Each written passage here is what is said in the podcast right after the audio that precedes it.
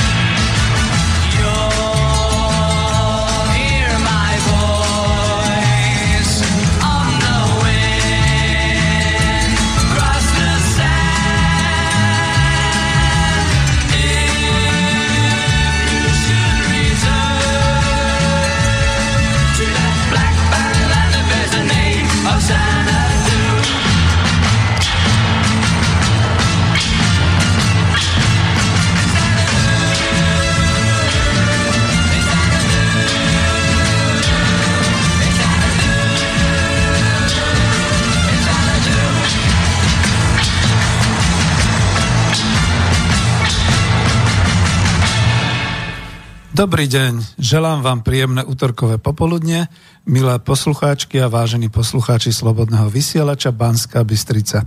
Z Bratislavského štúdia Slobodného vysielača Banská Bystrica sa k vám prihovára opäť Peter Zajac Vanka, váš dobrovoľník, redaktor a technik. Vysielame opäť reláciu Ekonomická demokracia, poradové číslo 66 a dnes je teda 11. júla roku 2017. Vítam pri počúvaní našej internetovej relácie všetkých priaznívcov, čo počúvajú naživo, Slobodný vysielač, aj všetkých, čo nás budú počúvať zo záznamu. Pozdravujem všetkých rodákov po svete, ktorí rozumejú reči slovenskej a stále sa teším, že je to radostné a krásne, kam sa internetom slovenské hovorené slovo môže dostať. Počúvate nás vraj často až v 80 krajinách sveta, všade tam, kde ste rodáci zo Slovenska, bratia Češi, aj všetci, ktorí sa naučili po slovensky počas rokov pôsobenia tu na Slovensku a sú niekde doma. A dnes nás počúvate aj vy, mnohí určite na rôznych miestach sveta, rozlezení na prázdninách a dovolenkách. No ale veď takto hádam aj má v horúcom lete a počas dovoleniek byť. Asi v tomto čase nebudete mať chuť volať alebo písať do štúdia, čo už sa stáva tradičným a za to mám aj tento čas, nie je to zase až taký ten komunikatívny čas, ale predsa len e, nech sa páči, telefónne číslo, ak by ste si to rozmysleli, to nové telefónne číslo na mobil je 0950 724 963. Mám ho tu po ruke, takže by som ho videl, keď začne zvoniť. A zo sveta nezabúdajte, že tam treba dať tu e, plus e, alebo 0041 950 724 963 s medzinárodnou voľbou alebo mailujte na studio zavináč slobodnyvysielac.sk alebo ak tam ste na webovskej stránke, vidíte takú zelenú ikonku otázky do štúdia, tak aj tým spôsobom. No dnes som tu opäť raz sám, takže očakávajte trochu zamyslenia sa nad tým, kam to spejeme, e, trochu osvety, prípadne i pekné piesne. Tak trochu chcem reláciu ladiť letne, oddychovo a dúfam, že snáď aj poučne. Dnešná téma, ako ste videli na avíze, je Došli sme tam, kam sme chceli. Hm, vysokofilozofická, že? E, myslím tým, že my, teda ľudia na Slovensku a slovenská spoločnosť vôbec, takisto aj česká spoločnosť a, a spoločnosť v štátoch okolo nás, najmä u susedov v Polsku, Maďarsku, teda v krajinách, ktoré si svoje v 20. storočí už vytrpeli. E, ja dám takú provokačnú otázku a nemyslíte si, že trpia všetky tieto národy a všetci títo ľudia opäť alebo ďalej? V avize máte taký obrázok vierozvescov, slovanských učencov svätého Cyrila, teda Konštantína a Metoda. A vidíte, aj ja, ktorý nie som veriaci, dal som takéto avízo na počas toho sviatku, ktorý bol síce minulý týždeň. Uznávam nielen ich prínos, ale pokorím sa v histórii, v ktorej povedzme to kresťanské vieroučenie na tom úsvite tých našich vekov v slovanskom jazyku a prínos ku vzdelávaniu ľudu vo vlastnom jazyku mali zlomový a nesmierny význam. Viete, ja som si to uvedomil, keď som mal na interviu uh, Viačeslova Nikonova, uh, človeka, ktorý je z Ruskej federácie, venuje sa vede a vzdelávaniu. A my sme si tak spolu niektoré veci hovorili a vlastne naozaj e, od neho som prevzal to potvrdenie, že tým, že staroslovania, staroslováci, ťažko nazvať ako to bolo, ale tí obyvateľia, ktorí tu žili na Slovensku, na Morave, v Čechách v tom období, e, v tom 8. storočí, vtedy mali veľmi dobrých, neviem ako to nazvať, tých popredných ľudí, tých mocnárov, ktorí sa o to starali a mysleli na možno tisíc ročia dopredu tým, že v tom kresťanstve, ktoré prijali, sa snažili, aby ich ľud rozumel tomu, o čom sa hovorí, o čom je tá vierovka a tak si naozaj prizvali tých vierozvescov Cyrila a Metoda, ktorí naozaj v tej hlaholice a v Cyrilike potom definovali ten jazyk, ktorým teda mohli kázať vieru a zvestovať vieru. Viete, lebo to má nesmierny význam aj do vzdelávania. A tým potom možno bolo aj to, že napriek tomu, že sa cez nás prehnalo všeličo, všelijaké rôzne dejiny, e, my sme sa tu udržali. E, ten ľud, to ešte vtedy nebol národ, ale ten ľud pospolitý, ktorý tu bol, mohol vo svojom jazyku si potom ďalej tradovať všetky tie pekné myšlienky z tej kresťanskej viery a mohol tým pádom byť trošku múdrejší, vzdelanejší, odovzdávať si vedomosti a takto sme vlastne dokázali prežiť až do dnešných dní.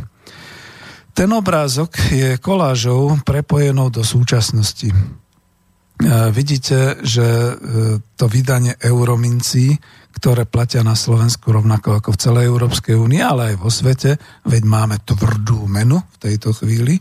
Je to edícia, na ktorú má právo podľa Európskej centrálnej banky každý štát raz ročne, e, každý členský štát eurozóny raz ročne vydať takú tú pamätnú mincu. teda 1 eurovku, 2 eurovku, a teda aj Slovensko a budišku cti Národnej banky Slovenskej, že sa rozhodla pri príležitosti 1150.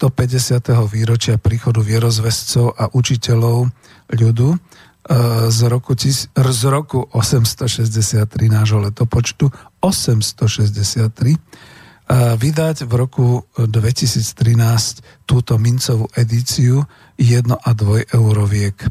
Je to dobrá pripomienka, je to v úvodzovkách skratka, ako sa Cyril a Metod, teda Konštantín a Metod, dostávajú do dnešného verejného povedomia vo svete, teda nielen u nás, ako pripomenutie, ale do celého sveta, že kde sme boli my, čo sme boli my. Aj my by sme si mali byť vedomí a mali by sme nielen poznať svoju históriu, vyvodiť si z nej dôsledky aj pre súčasnosť, Mali by sme hlavne prestať špiniť na svoju históriu. A nielen na tú najbližšiu, vidieť to špinenie Československej spoločnosti, spoločnosti a teda histórie, histórie socializmu, histórie povojnového budovania, histórie vojnovej, predvojnovej, dokonca aj tej spred tisícročia.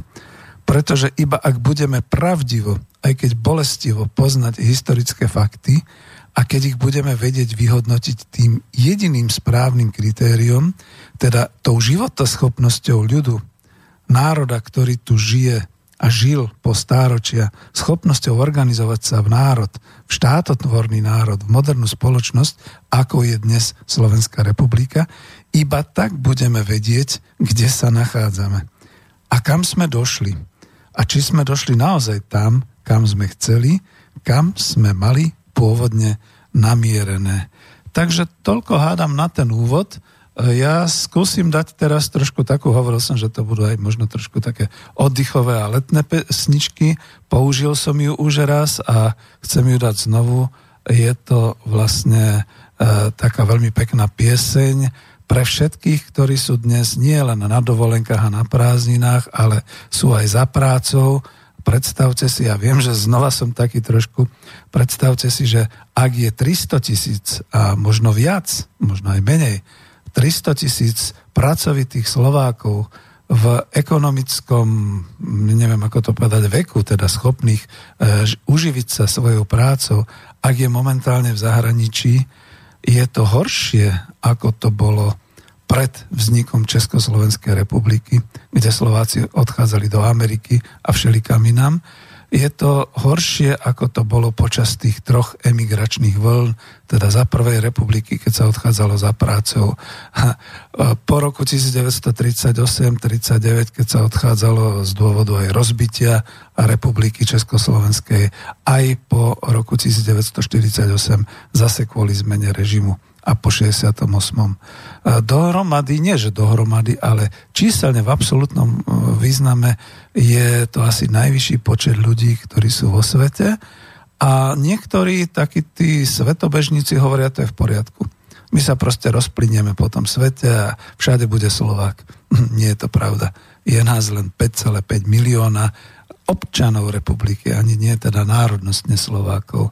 Takže pre všetkých, pre všetkých, ktorí teraz počúvajú alebo budú počúvať, jedna krásna pesnička z dôb mojej mladosti, ktorá chytala za srdce.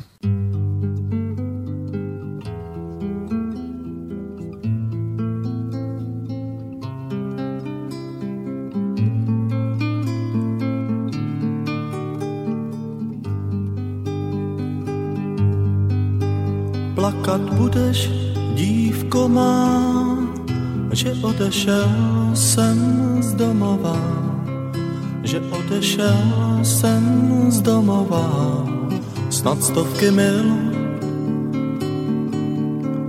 stovky mil, stovky mil, stovky mil, hmm, stovky mil, že odešel jsem z domova, snad stovky mil.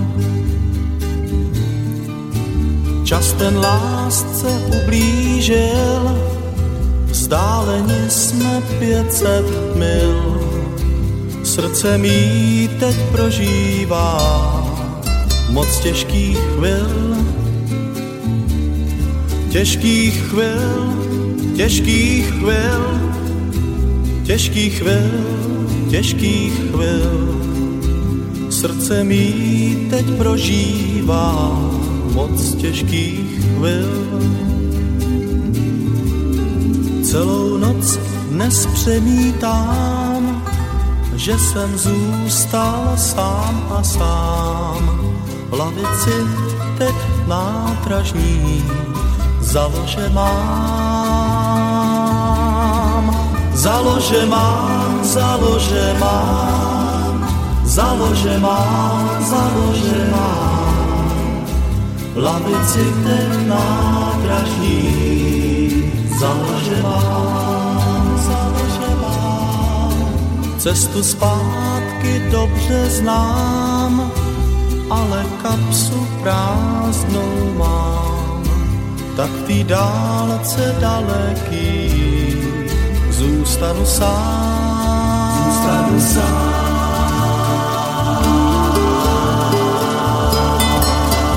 Zůstanu sám, zůstanu sám, zůstanu sám, zůstanu sám, tak v té dálce daleký zůstanu sám. Tak v té dálce daleký zůstanu sám. Tak v té dálce daleký zůstanu sám.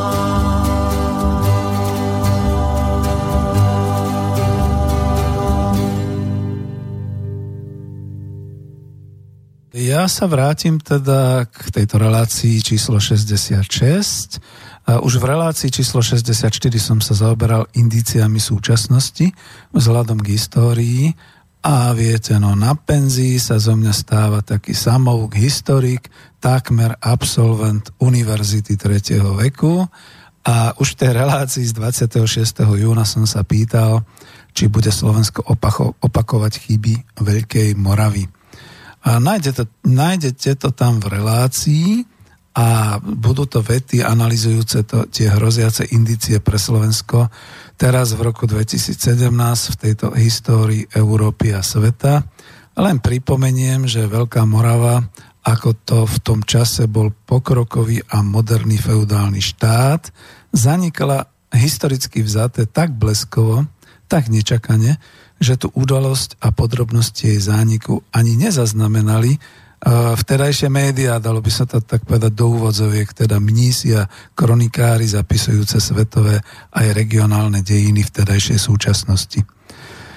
Veď ja tu čerpám, povedzme, môj obľúbený historik profesor Matúš Kučera, ktorého pozdravujem a želám dobré zdravie. E, ja v podstate e, čerpám z jeho populárno-vedeckých kníh, ktoré vydával a vydáva. A mám tu z viacerých kníh, ale toto bude povedzme citácia aj zo stredovekého Slovenska, aj z Veľkej Moravy a z postav Veľkej Moravy.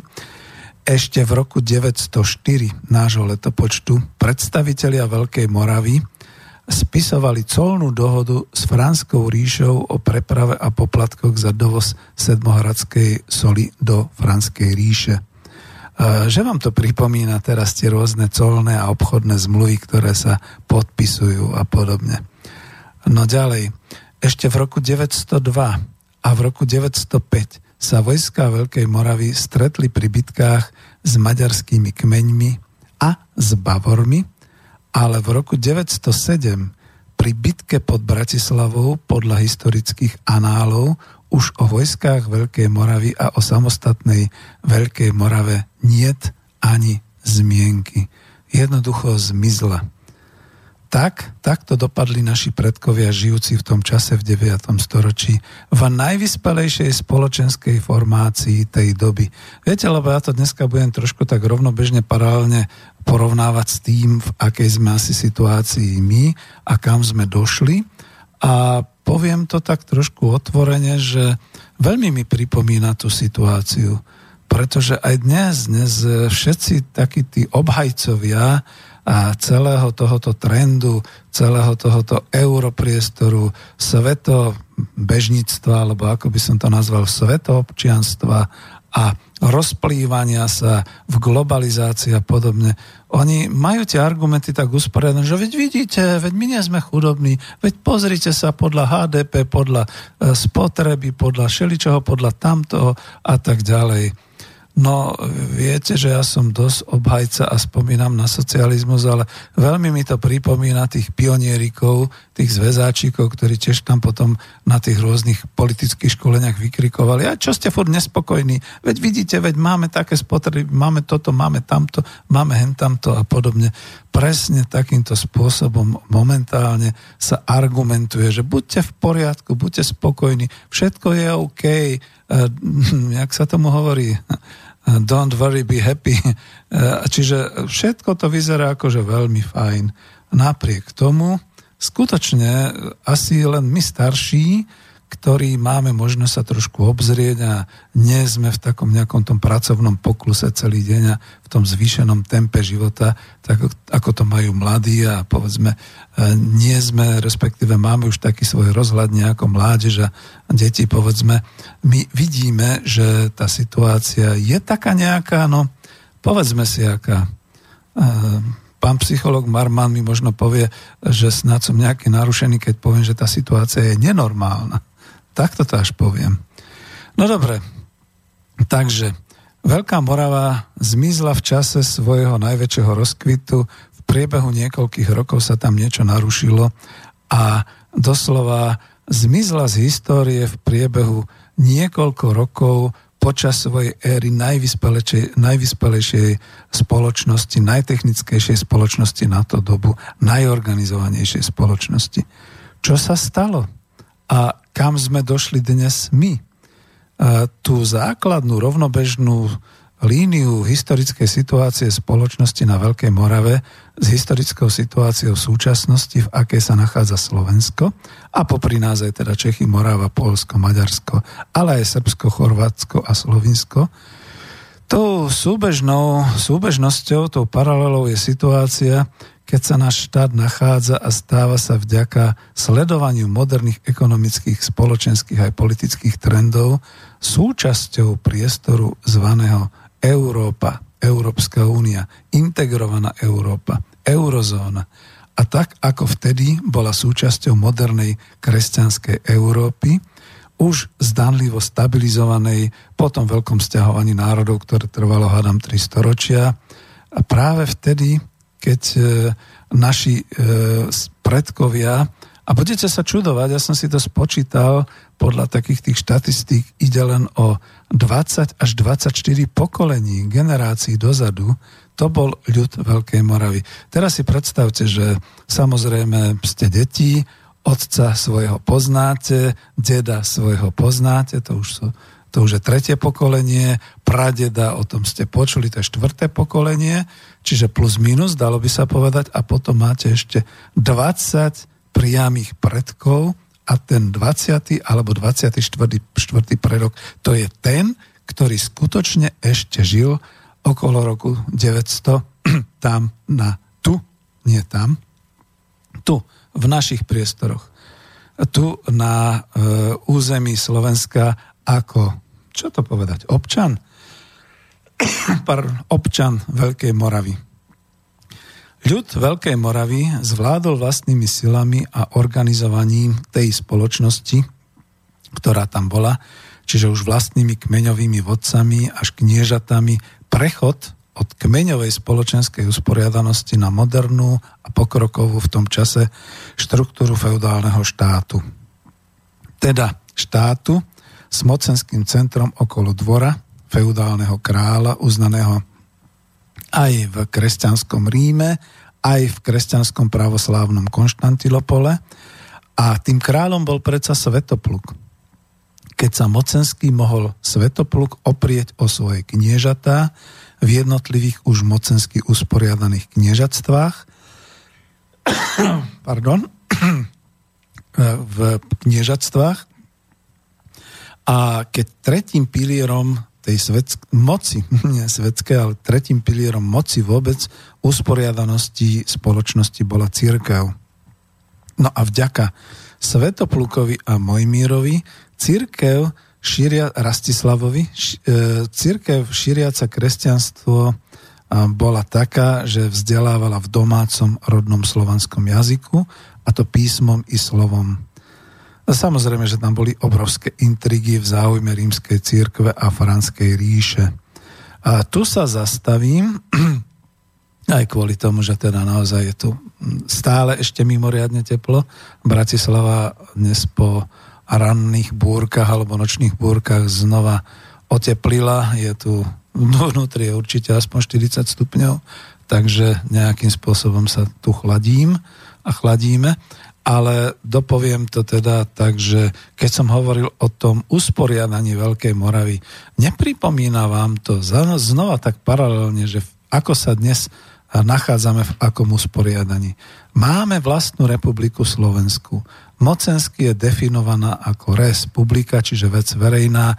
Máme demokraciu zastupiteľskú, máme premiéra, máme predsedu vlády najsilnejšie, najsilnejšie strany, máme povedzme parlament Národnú radu Slovenskej republiky.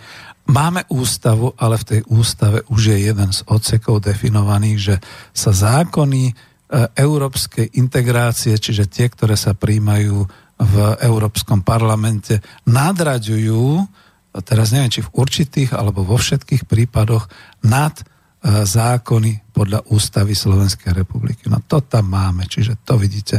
No a mocensky dneska, no neviem, církev už asi tak dobre na tom nie je. Vystriedali ju mass media, čiže prostriedky masovej komunikácie s obyvateľstvom, mnohí tomu hovoria masmediálneho vymývania alebo oblbovania. Ja to chcem povedať miernejšie, no jednoducho nie e, dnes možnosti ujsť pred udalosťami sveta, akurát, že sú komentované rôznym spôsobom. To znamená, ja som si to vyskúšal nedávno, keď som bol na takom mieste na Slovensku, kde ešte nie je ani internet, kde by som musel telefonovať a podobné veci. A napriek tomu sa mi stalo, že dcera mi prišla oznámiť toto, toto, toto, reku, prosím ťa, daj mi pokoj s tými správami, odkiaľ to máš. Ona hovorí, mám svoj iPod a cez to som sa to dozvedela a tak ďalej. Čiže naozaj dnes už nemáme kam ujsť pred týmito správami a tým pádom si myslím, že ten mocenský pilier je presne taký, akým bola vtedy pôvodne církev. No, vo feudálnom veľkomoravskom štáte už bolo usporiadané i hospodárenie, veď som ekonóm, čiže chcem hlavne cesto prejsť. A budem tu neskôr citovať z knihy profesora Martina Kučeru, tak ako dnes hovoríme napríklad o prechode e, Industrii 4.0. E, vtedy sme medzi prvými štátmi ekonomicky zvládli tu na Veľkej Morave prechod z pastierského a rolnického stupňa hospodárenia na remeselníctvo a na ťažobný priemysel. Tak povediac to vtedy bola taká nejaká Industrie 1.0, keby sme to zobrali. Rástlo bohatstvo štátu. Dnes by sa povedalo, že rástol HDP, ale vtedy to ešte žiadny finančný korporátny systém neskúmal, ani žiadny medzinárodný menový fond, takže naozaj nikto sa nezaoberal tým, ako to HDP rastie, ale rástlo, keď si predstavíme presne podľa e, toho výkladu, akým tu pôsobil e, profesor Jaroslav Husár, že vlastne tie prvky boli zachované. Bola zachovaná vláda ako jeden subsystém hospodárenia, boli zachované domácnosti, alebo boli už vtedy domácnosti, tie naozaj práve domácnosti, všetci žili takto trošku v rodinách a v tom kmeňovom usporiadaní boli podniky v tom zmysle v úvozovkách, že teda naozaj už bola tá Industrie 1.0, čiže remeselnícke dielne, ťažobníctvo, ale aj hospodárenie na poli a pastierstvo a podobné veci. No a samozrejme objavoval sa už aj obchod prvé trhy a neskôr si o tom trošku povieme. No, alebo respektíve môžeme aj teraz, keď som sa pozrel sem, rozvíjali sa obchodné vzťahy, napríklad obchod so soľou, so železnými výrobkami, s potravinami, pretože usadené rolnícke dediny, naozaj to dajte do úvodzoviek a podľa profesora Kučeru som sa dozvedel, že dedina, tá slovenská obec, je od slova dediť. To znamená, že naozaj dedili sa z pokolenia na pokolenie vlastne tie príbytky a, a rodina v nich žila a mala v nich nejaké hospodárenie, aj keď nehospodárstvo často, ale aspoň teda nejakú tú uh, dedovizen, nejaké to políčko a, a vlastne ako ten domček a podobne. Tieto rolnícke dediny dodávali dostatok potravín až nadbytok, ktorý vznikal v mierových rokoch a tak e, sa pri každom slovanskom hradisku e, rozvíjali dnešnými slovami povedané obchodné centrá, dal som to do úvozoviek, obchodné centrá, ešte lepšie by sa to dnešnými slovami pre mladých dalo nazvať supermarkety, ktoré sa sústredili vždy, ako tvrdí profesor Kučera, na tri dní popri hradiskách. To znamená, že to neboli stále, ale povedzme panovník a církev vydali uh, určitý termín, keď sa v ten deň, alebo v tie dva dni, alebo tri dni konali uh, tieto trhy, takzvané trhy. A máme dodnes v názvosloví miesta a miestopopis konania týchto trhov. Čo myslíte, prečo sa volá Dunajská streda? Prečo je Spišský štvrtok? Prečo je Rimavská sobota? Môžete pokračovať ďalej, keď nájdete ďalšie názvy. Čiže tu to bolo vlastne určené naozaj na tú výmenu tovarov, výmenu produktov, ktoré vtedy ľudia mali. A niekde z tej knižky toto som si nepoznačil, ale som si zapamätal, že vtedy sa vlastne ešte naozaj platilo tzv. plátnom, to je od slova platiť, nejaký kupec e, arabský, vtedy keď prechádzal našim územím, lebo sme boli veľmi vyspelé územie, tak si niekde zapísal na ten svoj zvytok, že platí sa tu takým čudným spôsobom, že ľudia si vymieňajú a zhromažďujú také kúštiky dosť e, riedko tkaného plátna a to je také platidlo, alebo teda to je taká, hm, vidíte, to sa nedá ani dnes nejak ináč nazvať, bernaminca, peniaze, a proste niečo takého. Plus, ak niečo cenejšie, tak to bolo v uh, ukovaní a takých tých, dnes by sa dalo povedať, že to vyzerá ako teda taká čepel sekery, proste také železo, ktoré sa volalo hrivna. Ukrajinci dodnes majú národnú menu hrivnu, čiže hrivna je kus e, ukutého železa, E, malo to zrejme nejakú svoju váhu a podstatu a podľa toho to sa to vymienialo.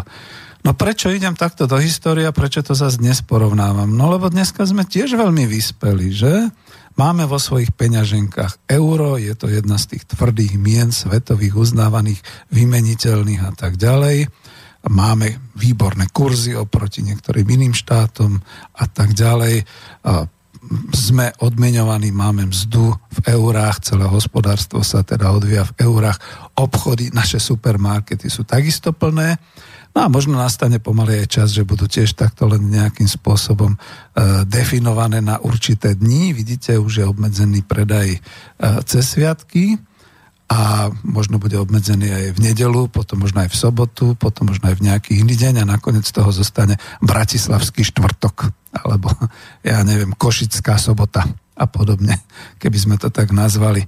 No ale aby som prestal byť ironický a taký trošku uštipačný a vrátim sa k tomu, že e, skutočne na úroveň určitej doby my sme veľmi e, vyspelí e, hospodársky, veľmi vyspelé hospodárske územie a predsa, a predsa sa bojím. No a to je to, čo vždy hovorím, že môže nastať. Ešte jeden aspekt som si tu vybral a to je vojsko Veľkej Moravy. Vojsko Veľkej Moravy bolo dobre vycvičené a malo za sebou takmer 60-ročnú históriu výťazných vojen a vojenských ťažení, a hlavne teda proti Franskej ríši, čo bola teda západná susedná ríša.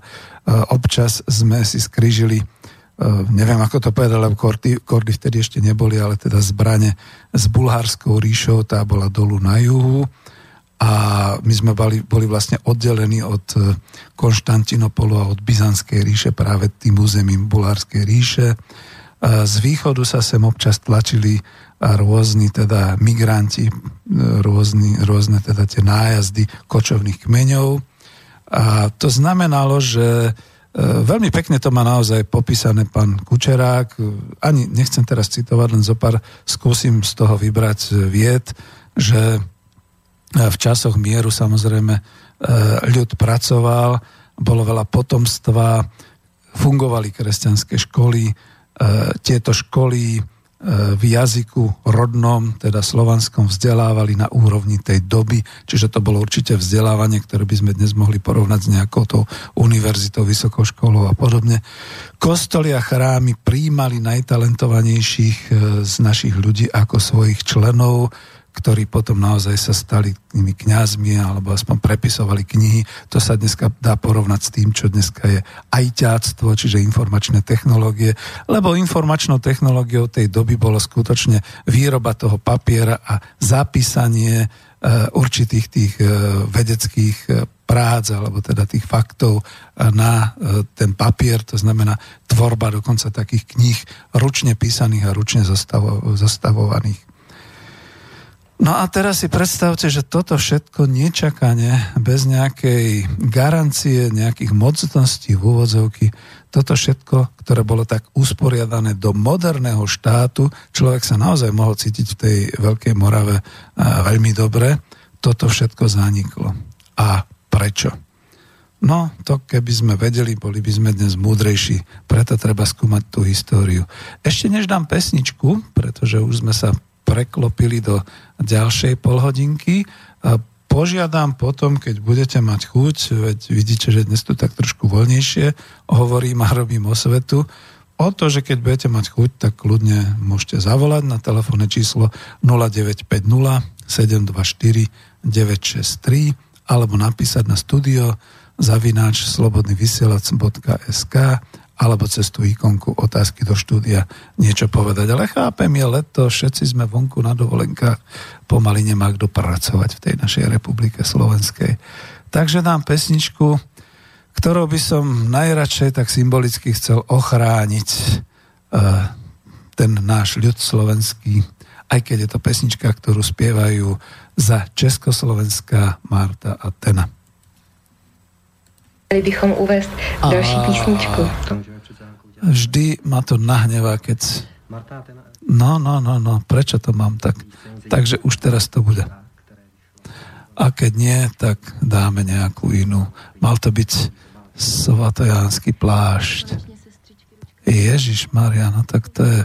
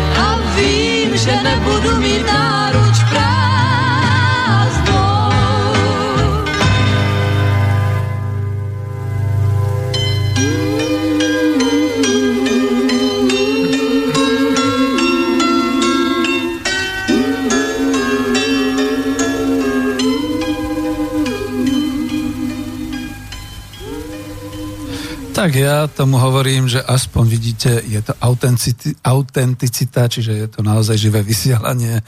Sedím tu v štúdiu a, a vlastne vysielame, aj keď je leto a nie sú to žiadne záznamy ani nič podobného. Takže dokonca je to asi tak aj s gramoplatňami, že keď je trošku počuť takéto praskania, nejaké tie nezrovnalosti, tak by sa dalo povedať, že áno, to je kvalita, lebo to je naozaj naživo a tak ďalej.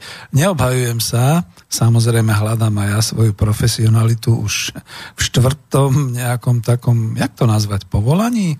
povolaní rozhlasového redaktora, alebo veď som dobrovoľný vec, za to nedostávam mzdu, takže skôr je to tak ako na radosť.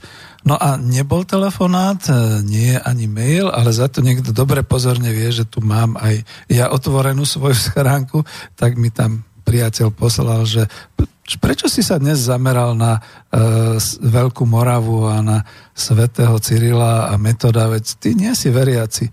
Takže znova sa vrátim ešte len úvodom k tomuto, že pozri sa, človek e, je v našej uh, spoločnosti od malička, vlastne už od narodenia, e, vychovávaný a vedený k tomu, že také tie určité kresťanské zásady, a hlavne takéto desatoro tých zásad, tých morálnych zásad, je predsa prenesených aj do civilného občianského života malo by platiť. To sú naozaj silné morálne zásady, ktoré sa dnes ale vo veľkom, vo veľkom porušujú. Cítime to sami všetci.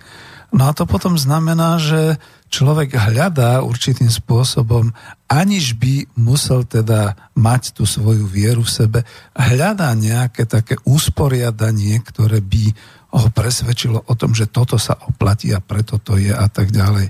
Možno preto aj na staré kolená z obchodníka, z ekonóma sa stávam skôr takým tým redaktorom a hľadám povedzme nejaké také tie historické súvislosti a podobne. No ale aby som to nerozkecával vo veľkom, mne sa páčila teraz, a to zase budeme všetci obviňovaní z rusofilstva, mne sa páčilo z toho záznamu, ktorý urobil, urobil vlastne e, ten americký uh, Oliver Stone, uh, redaktor, respektíve režisér s Vladimírom Putinom. Mne sa tam páčila jedna myšlienka, nepoviem a neviem, v ktorej časti to bolo, ako to bolo z toho interviu.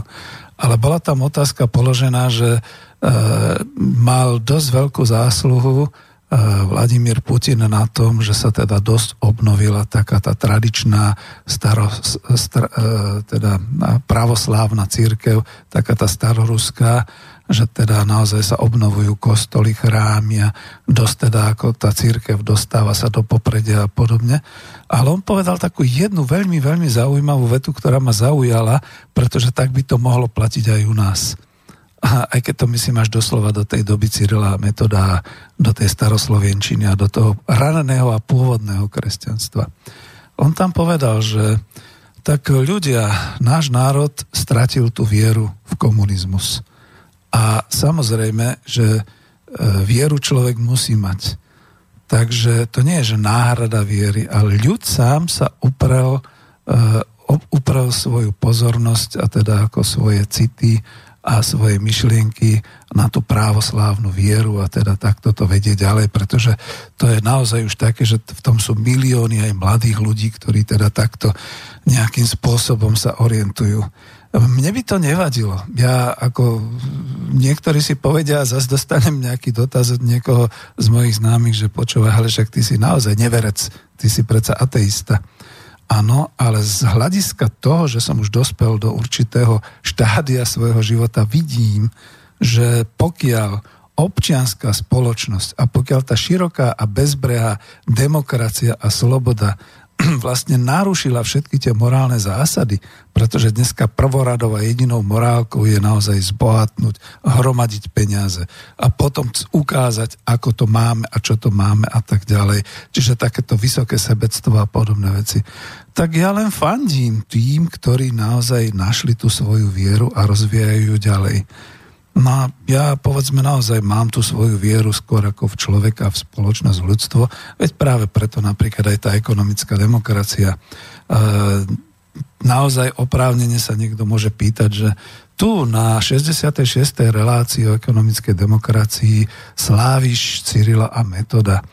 Lenže ja ho slávim naozaj oprávnene, pretože pozrel som sa do histórie, naštudoval som si históriu a zistil som, že v tej našej histórii, pretože to už nie je vec viery, to už je naozaj vedecko-výskumná činnosť, v tej našej histórii, povedzme vďaka profesorovi Matušovi Kučerovi a vďaka ďalším ľuďom, pánu Dvořákovi a ďalším, vďaka ním keď si to porovnávam, keď človek rozmýšľa, tak zistuje, že žijeme e, v takých dobách, ktoré sú, kde človek takto poučený a takto vybavený faktami a možnosťou analyzovať zrazu zistí a vie sa vyvarovať určitých vecí, ktoré vtedy ublížili a dnes môžu znova ublížiť, respektíve ktorí viedli, ktoré viedli niekam, kam nechceme, aby sme sa dostali.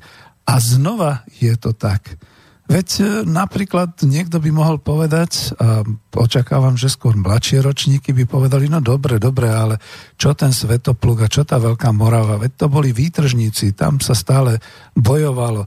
Tam, keď je socha Svetopulka na hrade, veď on je vlastne vojvodca, ktorý e, zdvíha do výšky svoj meč a chystá sa zautočiť na Panóniu, teda dolu na to mierumilovné obyvateľstvo. No nie, nie, nie, treba to brať dobovo dobovo skutočne tak, že v tom čase to naozaj bol drsný svet, bola drsná doba, kde je, ako je zaujímavé, no dokončím aspoň ešte toto, bol, bola taká drsná doba, že skutočne tá, to rozširovanie to, tej modernej organizácie a toho štátu skutočne bolo e, uskutočňované veľmi drsnými prostriedkami, vojnami, dobytím územia, zabíjaním, zotročovaním ľudí a podobne.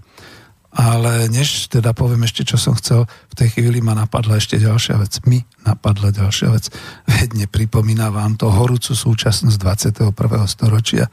Kto ako sa rozširuje, kto expanduje, kto koho napáda, e, aké lietadla a koho aliancie bombardujú tam alebo bombardovali neposlušné štáty a podobné veci. A ako sa to všetko rieši zabíjaním? Kto, ktorý vodca európskeho národa vyhlásil, že oni budú za trest ležať celý rok len dolu v pivniciach a nebudú môcť chodiť do školy a ich budeme zabíjať, pretože oni sú tí teroristi, oni sú tí zlí a tak ďalej. No, prešlo hodne veľa storočí a situácia je akoby stále tá istá. Čiže to mi dáva oprávnenie trošku tak rozmýšľať na tou históriou a analyzovať ju a dávať pozor. A že to nerobia iní, no tak ako presne, no tak čím sa zaoberajú naše univerzity a naše vysoké školy a naše vedecko-výskumné ústavy, no ako mám byť ten naivný a hovoriť si, že málo grantov, málo peňazí, pánom profesorom sa nechce? A študenti nechcú, radšej e, skúmajú vplyv ja neviem čoho na neviem čo a tak ďalej, no veď to. A to už je zase kritika spoločenská, tak sa vrátim k tomu, čo som chcel pôvodne povedať. A to, to bolo vlastne ako v tej myšlienke, že e, v tom čase e, naozaj vlastne tým, ale to už obavujem, to už odpovedám na tú otázku, tým, že povedzme Svetopluk ako kráľ uznávaný Carihradom, uznávaný teda aj Rímom, e, tretia najväčšia država, tretia najväčšia mocnosť na tom európskom kontinente, e, si mohol udržiavať, zvelaďovať e, teda ten svoj pokrokový štát tým spôsobom, že naozaj urobil teda E, veľký výpad a obsadil teda Panóniu a aby to teda naši južní susedia nebrali, tak e, osobne v tom čase Panónia bola ešte slovanská, bolo tam slovanské obyvateľstvo, e, rôzne teda kmene, čiže tam no, v podstate ako obsadzoval si, podrobil kresťanstvom tie oblasti, ktoré v tom čase ešte povedzme boli uh, ako mm, neboli teda pok, pok, pokrstené, neboli kresťanské a tak ďalej, lebo to vtedy bola takáto spoločenská doba, tak ako dnes hovoríme, že globalizácia, civilizácia, to je ono, treba všetkých globalizovať a civilizovať. Už ako keby som počul niektorých zástupcov uh, tých veľkých mocností. Dobre, zastavím sa. Chcel som totiž to ešte pre tou otázkou e, prečítať kúštik úryvok z knihy profesora Matúša Kučeru a jeho diela. A to bude aj odpoveď, prečo v rámci relácie o ekonomickej demokracii hovoríme aj o tejto Veľkej Morave a skúsim to teda takto uvádzať. Lebo je tu niečo aj o ekonomike a budem to znova porovnávať paralelne, ale je tu niečo aj o konci e, Veľkej Moravy. E, citujem a pozerám do knihy Cesta dejinami, a táto kniha profesora Matúša Kučeru, e, tento diel je o stredovekom Slovensku a v kapitole Posledné chvíle Veľkej Moravy píše zhruba toto, ale to si musím nadvihnúť, lebo som si to tu trošku len vyčiarkol. Dúfam, že ma bude teda počuť posledné chvíle Veľkej Moravy. Uh, Jar sa blížila ako po iné roky, snehy sa roztopili, nad chotármi sa parilo a veľkomoravskí hospodári netrpezlivo čakali, kedy už budú môcť výjsť na polia, orať a siať. Vtedy krajinou preletela správa, že tento raz už nebude staručký arcibiskup Metod požehnávať oziminy, lebo sa vraj lúči so všetkými a zberá sa na poslednú životnú cestu. 6. apríla roku 885 metod naozaj skonal. E, ja len preskočím celý veľký úrivok e, svojou vetou, zhrniem to do jedného. Vtedy nastali tie intrigy úskočného biskupa Vichinga, e, ktorý sa v Ríme pokúšal zvrátiť ten chod tých e, liturgií kresťanských v jazyku slovanskom a vráti to naspäť do latinky a nakoniec potom aj úspel, pretože metodová smrť urobila obrad aj vo svetoplukovej politike, to už čítam z knihy, a Svetopluk, e, no, mal svoje muchy ako vladár, samozrejme, neberme ho nejak idealisticky. Svetopluk podľahol teda jeho argumentom a dal vyhnať E, všetkých žiakov Cyrila a Metoda z Veľkej Moravy a zase teda tým pádom e, sa e, katolickí biskupovia vrátili naspäť na Veľkú Moravu.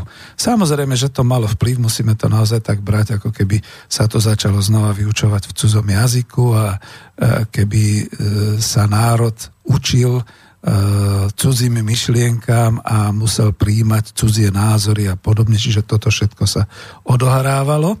Čiže v podstate sa dá povedať, že ten prvý, tá prvá stopa rozpadu, alebo teda konca Veľkej Moravy bola e, žialbou, teda s konaním e, metoda. Potom nasledovalo to, že samozrejme Svetopluk pri svojej plnej moci musel a robil veľmocenskú politiku, takže e, samozrejme franský cisár v tom čase veľmi žiarlil na nezávislosť a na slobodu veľkomoravanov, pozeral na to nevno, s nevôľou. A predstavte, tu som si vypichol tú jednu správu, ktorú e, tu má profesor Kučera, kde teda definoval tak, že nemusel ani vymýšľať e, franský cisár žiadny umný plán. Jednoducho poslal na Veľkú Moravu posolstvo a žiadal v úvodzovkách o obnovenie mieru. V skutočnosti však chcel zmeniť podmienky mierovej zmluvy predtým uzavretej a to znamenalo, že e, keď e, Svetopluk odmietol, Svetopluk samozrejme na schôdzku neprišiel, urazený Arnulf nelenil, E, zabezpečil si spojencov a udrel na Veľkú Moravu. E, no, čiže zase boli vojny. E, Svetopluk sa vždy snažil, aj keď teda vojensky expandovať, ale zabezpečiť, aby aspoň vždy 5, 10 a viac rokov trval taký ten mier, mier nastolený veľmocou s tým, že v tom čase sa hospodárstvo odvíjalo, deti sa rodili, chlapci mužneli a tak ďalej, čiže aj hospodárstva sa zlepšovali. No a keďže sa cisár e, franský, e, keďže sa nepodarilo mu Svetopluka potrestať, chcel sa vyvršiť aspoň na ľuďoch jeho krajiny. Zastavil im dovoz soli z, Alp, z alpských solných baní, e, viete, Solnohrad, a vypravil poslov k bulharskému panovníkovi Vladimírovi, aby, im, aby zakázal dovážať do Veľkej Moravy sol, zo sedmohradských solných bání. Viete, prečo to čítam? Lebo to sú také paralely. Pozrite sa, čo sa deje vo svete. Veď ako my sme sa už veľmi dobre rozvíjali aj priemyselne a mali sme veľké možnosti odbytu aj keď cez nemecké firmy a cez súkromné firmy smerom na východné teritoria, na rusky hovoriace teritoria. To je dneska to veľké, bohaté hospodárske územie, ktoré sa rozvíja rýchlymi tempami. To je ten euroázijský zväz. Kto žiarlil a kto zakázal Európe pod hrozbou trestov, či, čiže kto uvalil embargo na ruské hospodárstvo na to, aby sme mohli vyvážať, dovážať, aby sme sa mohli ďalej rozvíjať. Nepripomína vám to veľmi paralelne niečo podobné.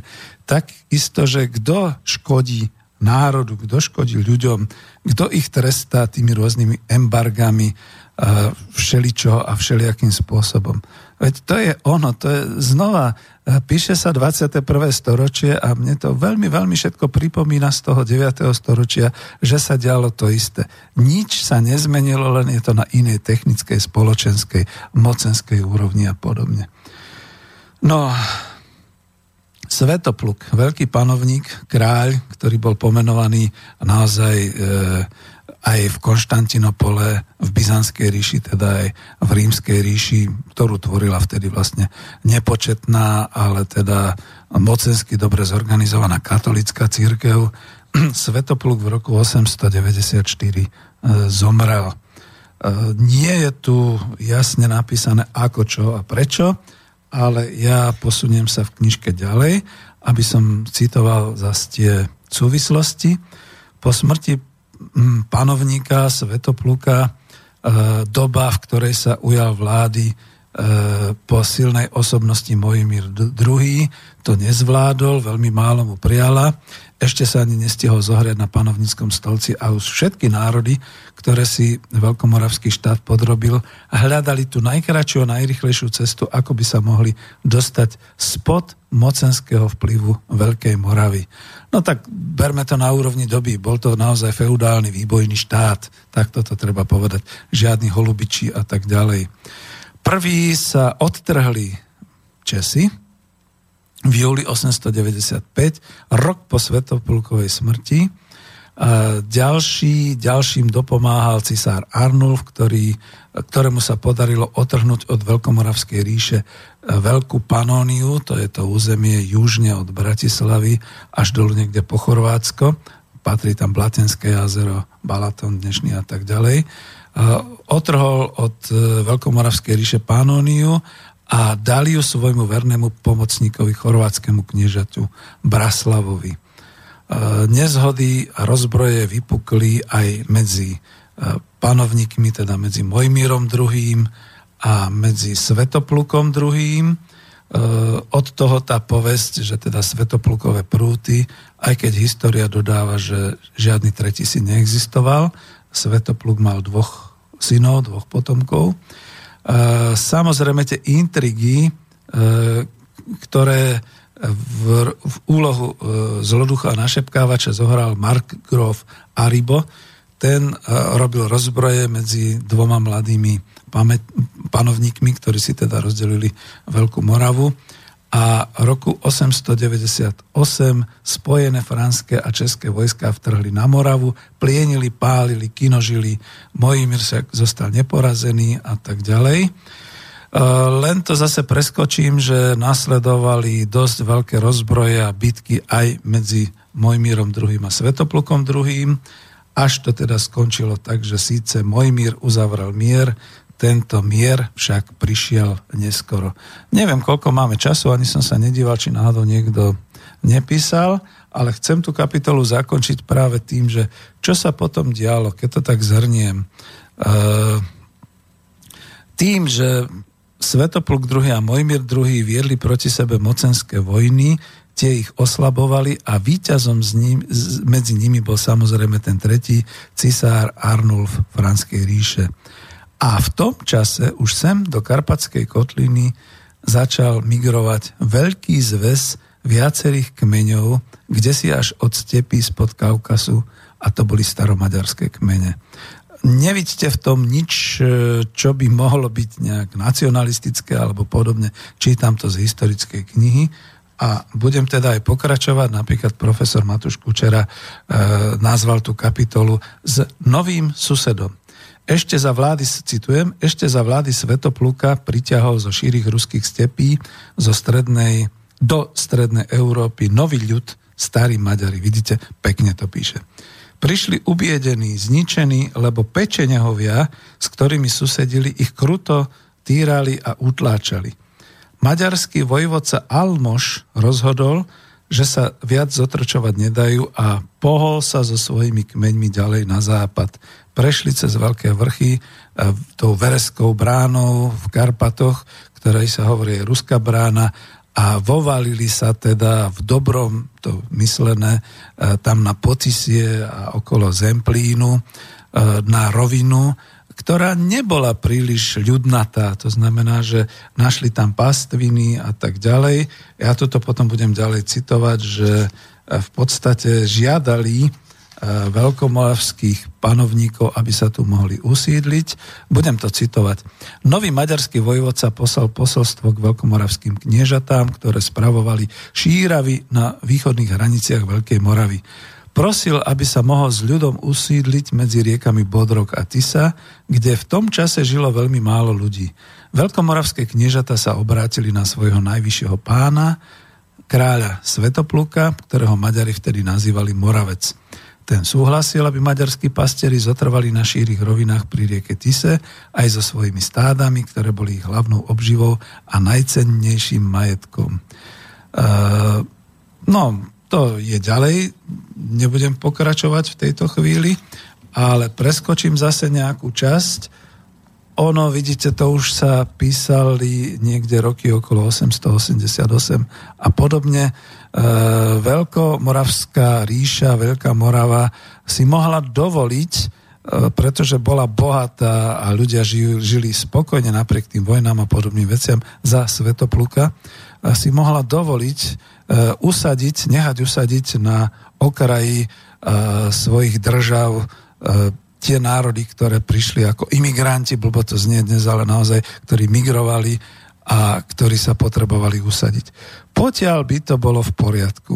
Samozrejme, čo mi znova pripomína súčasný svet a súčasný politický a mocenský zápas, Frankovia, Franská ríša, týmto nedalo spávať, pretože ich konkurent, Veľkomoravská ríša, e, pro, prekvital, prosperoval a objavili sa tam nejakí cudzinci, takže v podstate s nimi uzavrel nejaké mocenské dohody, nejaké vzájomne výhodné a spolu začali robiť rozbroje.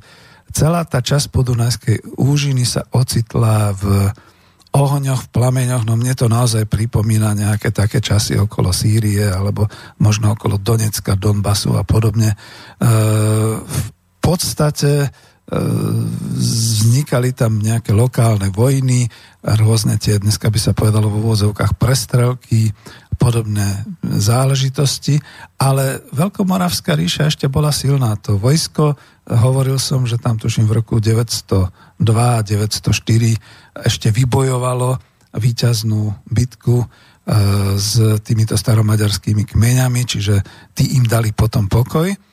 A zase kľudne poviem tak, ako to je aj podľa týchto kníh, e, keď, keď ich budem pozerať.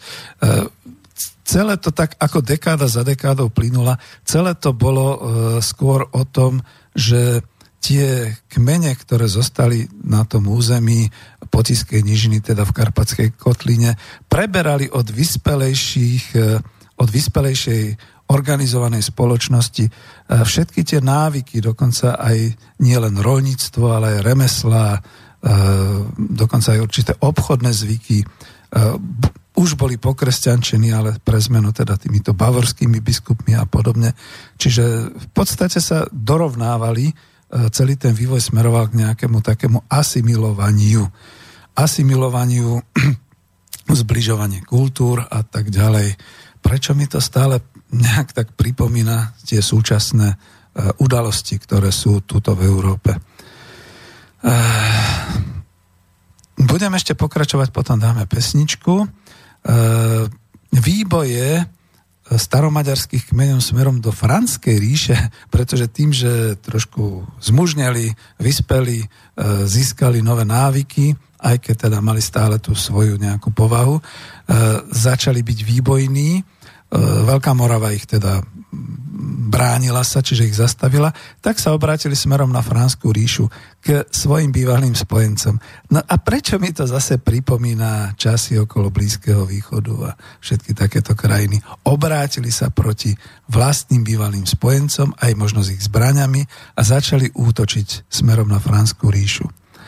Žiaľ Bohu, tu už nevieme, čo sa udiavalo v tom desaťročí medzi rokom 900 a 910, pretože v roku 907 pri bitke pod Bratislavou, ako hovorí aj profesor Matúš Kučera, kde e, staromaďarské kmene boli rozdrtené bavorskými vojskami, vojskami a teda Franská ríša prinútila výbojné kmene vystrábiť sa zo strát tým, že sa usadili v podunajskej nížine a začali spolužiť, teda aj s národmi tam už existujúcimi, s ľudom tam existujúcim. To je práve to, že e, vtedy nastal nejaký ten zlom. Znova sa oprem, ja už som hovoril o tom, čo píše profesor Kučera, že asimilácia prebiehala obojstranne. On tam potom uvádza, povedzme, prevziatie všetkých tých technických a ekonomických slov zo slovenského jazyka, čiže čelad je čalát, čiže rodina, e, radlo je radla a tak ďalej, všetky tieto príbuzné slova aj z remesiel, aj z polnohospodárstva a podobne. To potom znamenalo, že e, nejak okolo toho roku 907 slovanskí panovníci z Veľkej Moravy už ako keby ani neexistovali alebo rezignovali. Prečo mi to zase pripomína slovenskú a českú vládu? Prepačte mi, že som taký protištátny, kde sa naozaj rezignuje na e, národný štát, na prosperitu vlastného hospodárstva a už sa to všetko neháva len teda na tú globalizáciu a na to finančné riadenie e, zo svetových finančných centier a podobne a na Industrii 4.0 a podobné záležitosti. A v tom období do toho roku 910 už, e, ja to nebudem celé čítať, ale skôr to teda už napíšem, že na základe rôznych bratovražedných vojen aj u staromaďarských kmeňov vlastne musí vždy byť nejaký víťaz, čiže zvíťazil ten jeden Arpát, e, ktorý teda bol z toho kmeňa, ktorý bol, boli označení Mederi, Maďari. Je to historicky doložené a už sa teda nejakým spôsobom dávali slovanské kniežatá z bývalej Veľkomoravskej ríše s nimi dohromady a v 10. storočí už začalo formovanie nového feudálneho štátu Uhorského kráľovstva. Hovorím to svojimi slovami, nechcem tu citovať, pretože vidím, že čas už ubieha. Len teda dávam najavo za tú paralelu, že e, spomente si e, moravské kniežata, kniežata, to už boli feudálni páni, ktorí e, si podriadili a na základe možno aj teda svetoplukových e, mocenských ambícií, e, kde boli zriadené tie hradiska, stali sa feudálnymi mocipánmi na danom území. Sice vyberali povedzme nejaké poplatky v prospech svetopluka kráľa, ale zároveň boli bohatí a bohatli a mne to stále pripomína vznik tej oligarchie v každom národnom štáte od Ukrajiny, cez Polsko, Maďarsko, Česko, Slovensko, Rusko, vo všetkých týchto krajinách, kde na základe spojenia štátnej administratívy, výhodnosti rôznych obchodov, privatizácie a všeličoho ostatného vznikali a, a vznikajú oligarchovia, ktorí už nemajú národnosť, ktorí už naozaj nie sú Slováci, alebo teda nie sú príslušníci toho alebo oného štátu. Oni sú už naozaj takí tí európsky, takí globálni, a pretože keď už niekto jednoducho býva za hranicami vlasti a, a e, ide do daňových rajov a podobné veci, tak asi nemá moc takú tú kresťanskú morálku, aká by mala byť. No a keď sa vrátim k tomu, tak e, všetky tieto kniežatá postupne, keď pociťovali, že museli by viesť nejaké nákladné e, obrany a nejak bojovať s tými svojimi susedmi, tak sa s nimi spájali. Neviem, či to nájdem hneď alebo až po pesničke, ale uh, Matúš Kučera tam píše, že dokonca bolo módou začať sa obliekať, šatiť a zbrojiť, podobne ako uh, títo niektorí kmeňoví vodcovia týchto, tohoto staromaďarského alebo týchto staromaďarských kmeňov.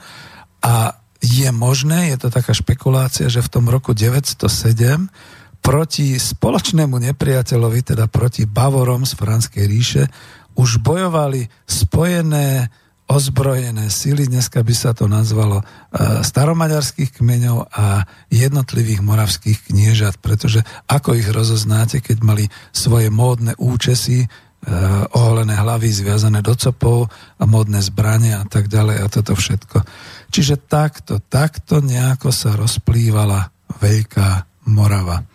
Ešte teda dokončím, že v 10. storočí tú históriu mohli by sme, ak zavoláte, môžem aj citovať, ale nechcem ísť až tak ďaleko, tú históriu vzniku Uhorského kráľovstva v podstate až tu niekde potomkovia Veľkej Moravy precitli, že už nie sú štátotvorným ľudom a národom, až tu zistili, že úradnou rečou sa vďaka teda e, katolickému biskupstvu stala latinka a že sa už neplatí nejakými plátnami ako na Veľkej Morave alebo železnými hrivnami, ale začínajú sa používať znova mince, strieborné a zlaté mince.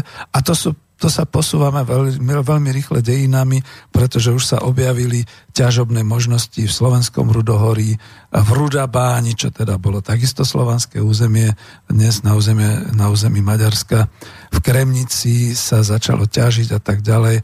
A to už v podstate bol naozaj stredovek, ako o tom píše Matúš Kučera, keď sa bývalý ľud Veľkej Moravy zobudil do Uhorského kráľovstva, úradnou rečou bola latinčina, platilo sa e, mincami vyťaženými práve na tomto území bývalej Veľkej Moravy.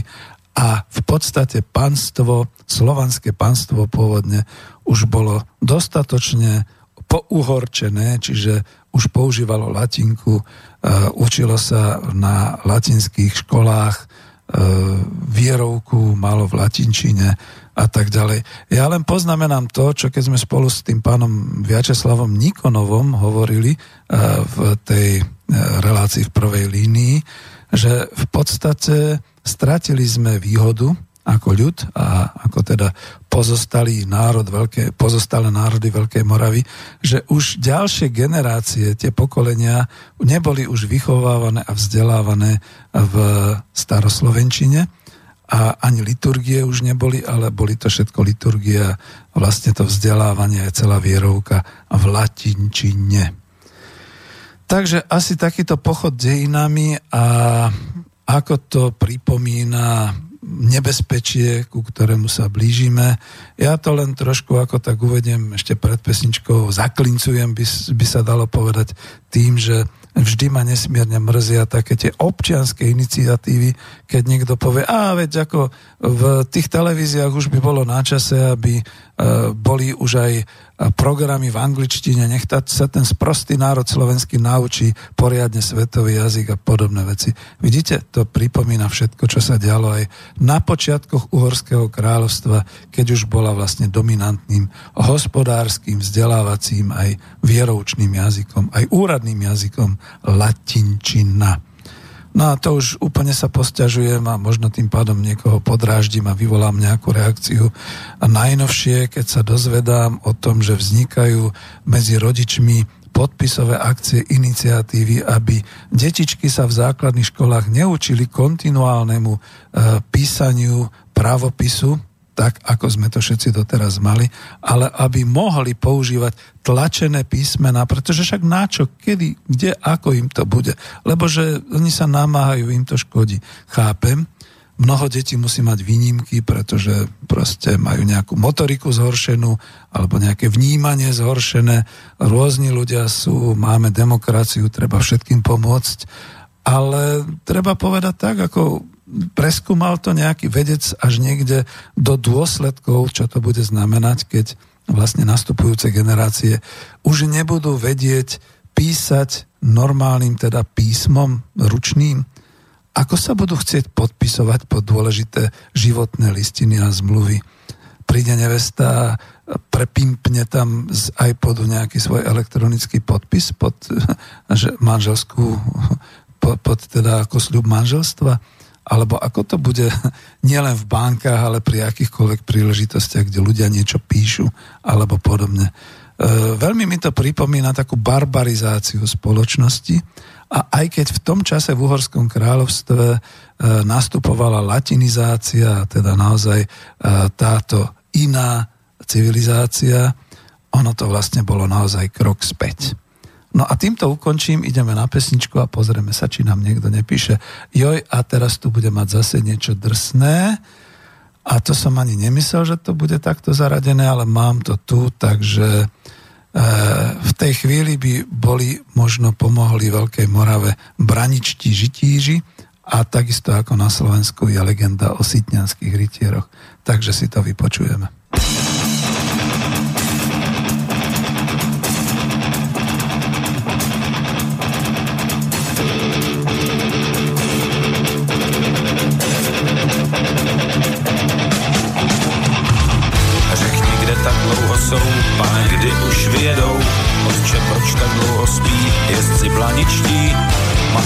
Popros, už je čas, už se jede na doraz, prosím Bože o zázrak, než nám fakt ujede vlak, není lid a není král, jenž by zemi zachoval, a tak Čechy v sekáči skoupí boháči, čertký peklo, čertký ráj, kde je náš posvátný háj,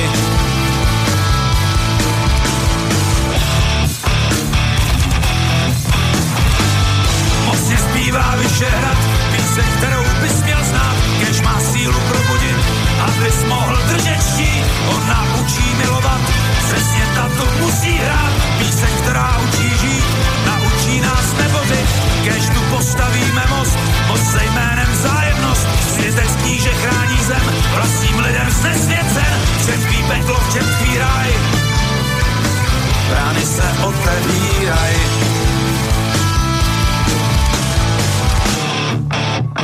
Hey!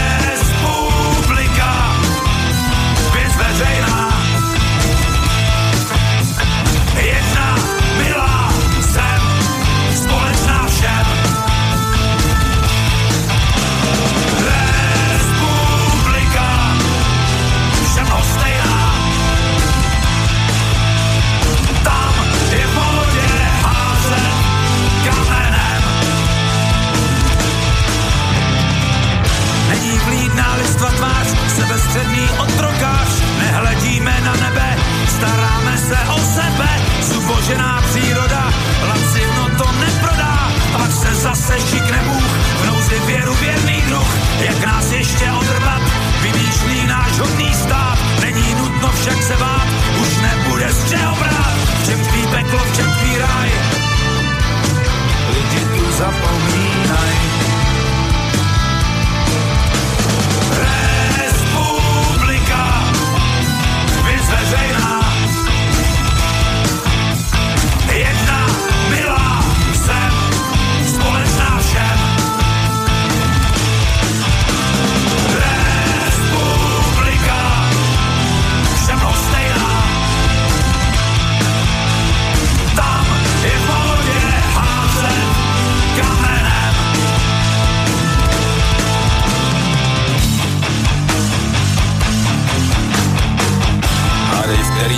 Spí, rytíři blaničtí, který hoře lože maj a kdy hoře zařechtaj, hádej, kde se ukrývaj, hádej, kde leží ten kraj, kde tak dlouho můžou být, jak se dají probudit.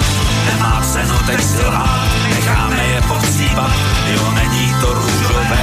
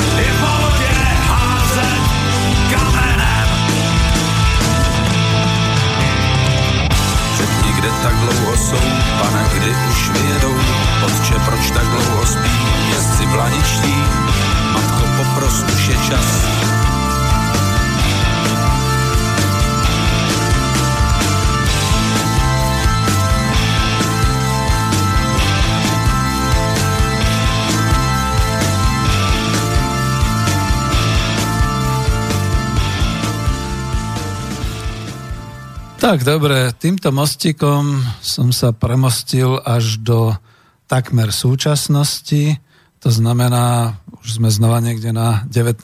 storočí, alebo dokonca dnes na 21. storočí a kladiem otázku, ako sme na tom dnes my.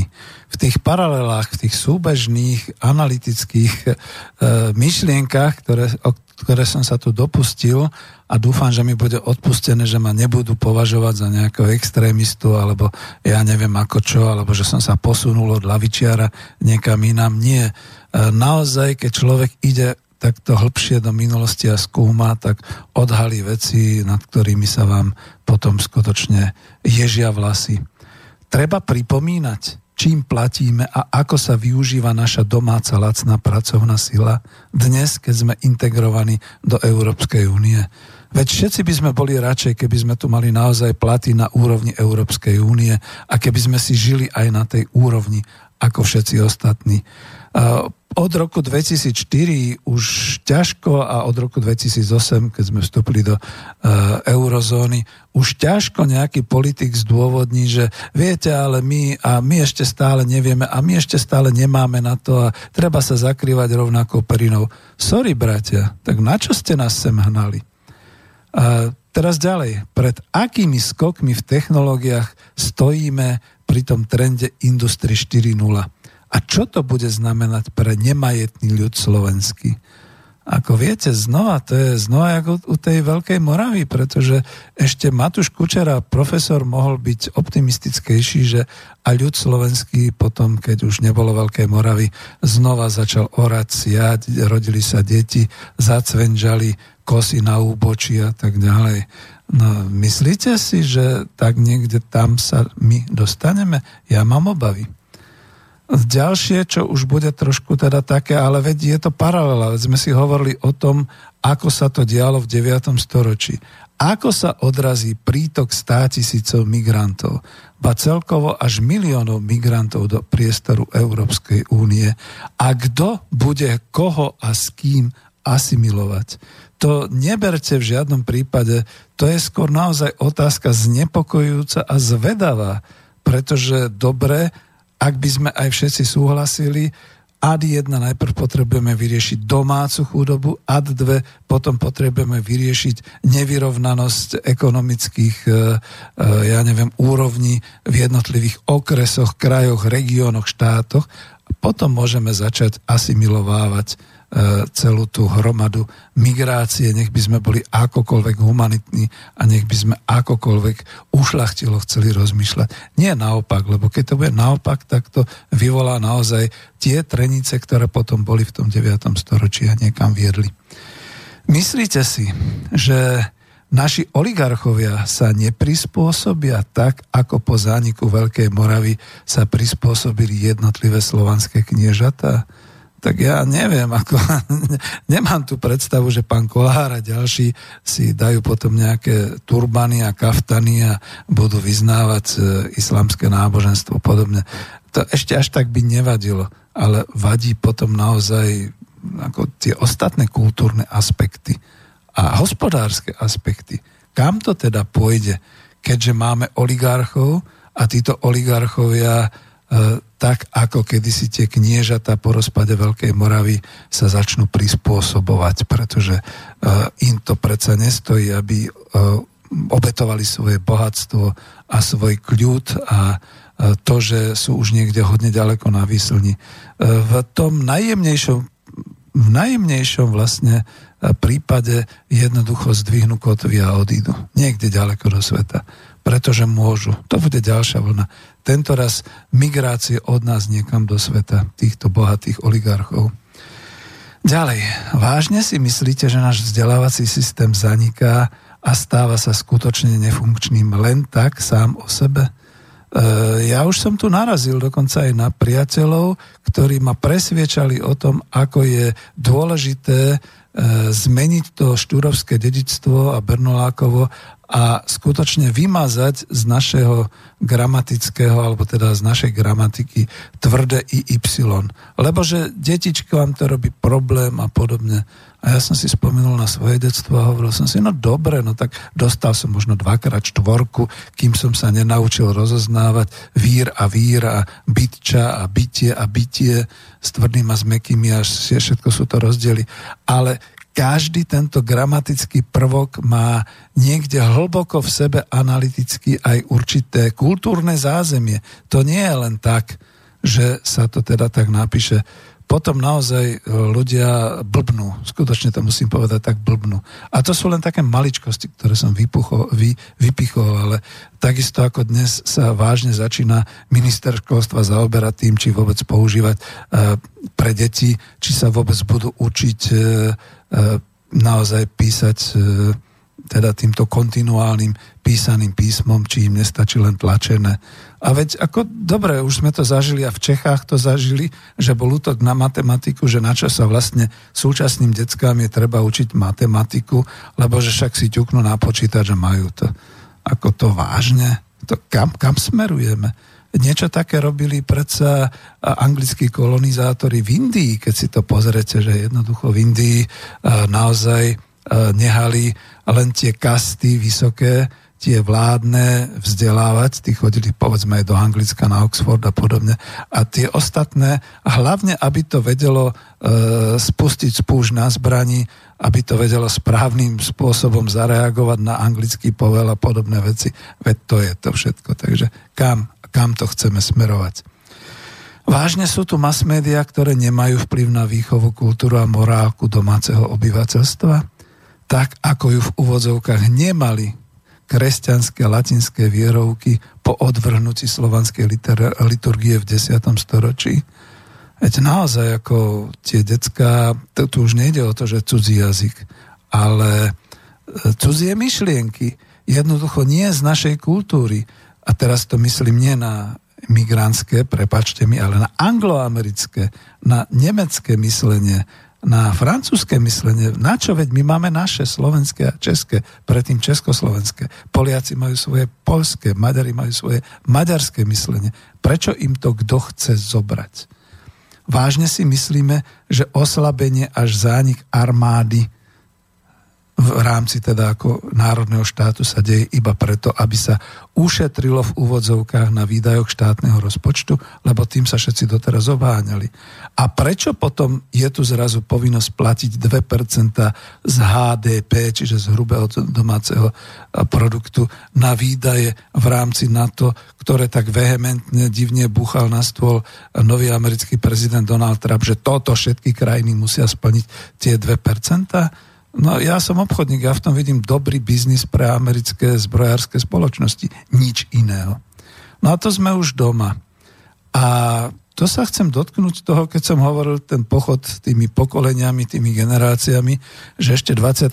generácia vlastne to boli veľké morovania, po 24 generáciách sme tu my a v podstate sa odohráva niečo paralelné. E, uveďme to ešte tak o tri generácie dozadu alebo o štyri. Je neuveriteľné, že pred 100 rokmi sme ešte žili v rakúsko-uhorskej monarchii, v ktorej sa teda tá časť politická, teda Uhorsko, Uhorské kráľovstvo, politicky vyrovnávala s rakúským a tým pádom e, maďarská administratíva trestala obyvateľstvo Slovenska za to, že hovorilo na verejnosti po slovensky pretože na úradoch a v štátnej službe, napríklad aj na železnici sa človek nemohol pracovne uplatniť, ak nevedel po maďarsky a po nemecky.